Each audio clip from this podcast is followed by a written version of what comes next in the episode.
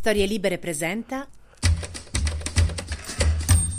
6 ottobre 2023, io sono Alessandro Luna e queste sono le notizie del giorno.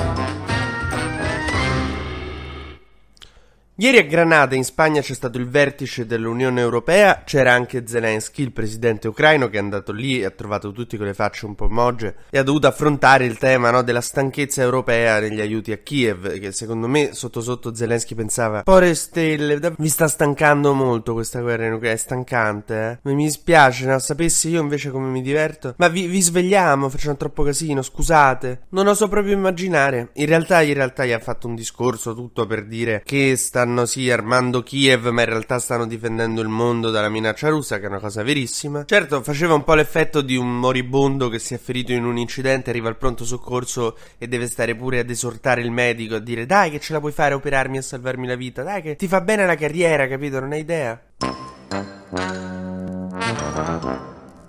Ma insomma, la Francia è stanca, la Spagna è stanca, l'Italia è stanca. Uno dei primi incontri di ieri di Zelensky è stato con Meloni. Meloni che proprio ieri, eh, alla festa di Skate 24, aveva per la prima volta parlato di una stanchezza italiana verso gli aiuti dell'opinione pubblica. Cioè, noi vogliamo continuare, ha detto Meloni, a sostenere l'Ucraina, ma dobbiamo considerare anche come l'opinione pubblica sia, eh, insomma, nei confronti, confronti, di queste cose. E poi Zelensky ha tirato fuori un dato interessante, eh, che è il 2028. Ha detto, la Russia adesso vuole congelare la situazione e arrivare al 2028, che è l'anno in cui ci sarà il ripristino della forza militare che ha distrutto in Ucraina. Nel senso, entro il 2028 riusciranno a ricostruire tutto quello che si sono bruciati da noi in Ucraina. E allora eh, ritornerà al suo hobby preferito che è invade un paese libero. E lì ha detto: quel paese libero che a un certo punto ora invade potreste essere pure voi. Toccatina ai maroni e si è andato avanti con il vertice Granada. Nel frattempo la Russia ha colpito un villaggio nella regione di Kharkiv dove non c'era uno straccio di base militare ma c'era un funerale in corso per una persona morta. Sono morte 51 persone, anche una bambina di 6 anni, un'ennesima prova del terrorismo della Russia.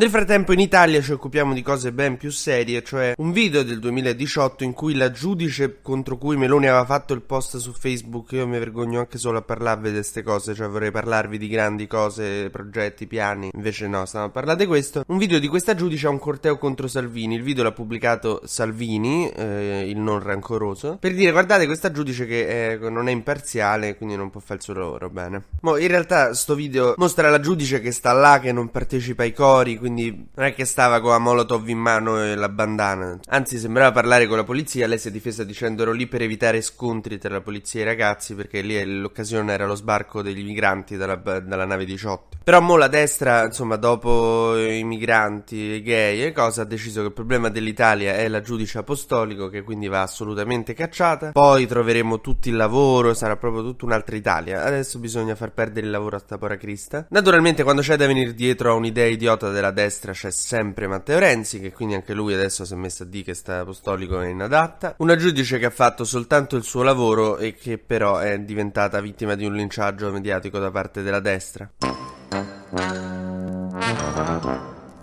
Mentre ieri c'è stata la direzione nazionale del PD, Dagushline ha lanciato il suo grande evento. L'11 novembre ci sarà una manifestazione del PD. Giuseppe Conte ci sarà, ha detto, il Movimento 5 Stelle ci sarà, che è curioso perché l'anno scorso era Schlein che rincorreva Conte ai suoi uh, cortei, invece uh, insomma quest'anno sarà il contrario. Manifestazione su cosa?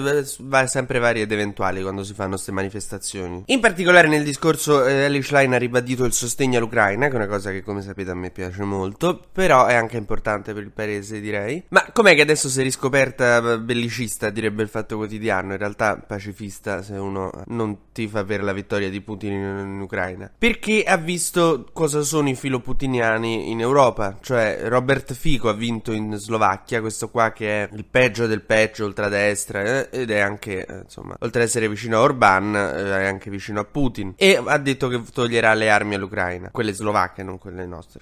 E quindi adesso Schlein, anche in ottica europea, ha capito che in realtà il sostegno all'Ucraina è il, mm, so, il carattere distintivo degli amici della libertà e della democrazia. Se poteva capire prima, forse sì, ma vabbè.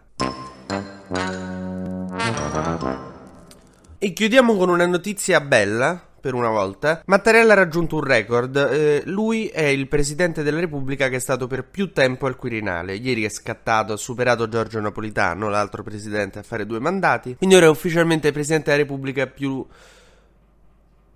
che è stato per più tempo in carica in Italia. E ancora dopo 30 anni la DC supera il Partito Comunista. Io questa la trovo una cosa bellissima.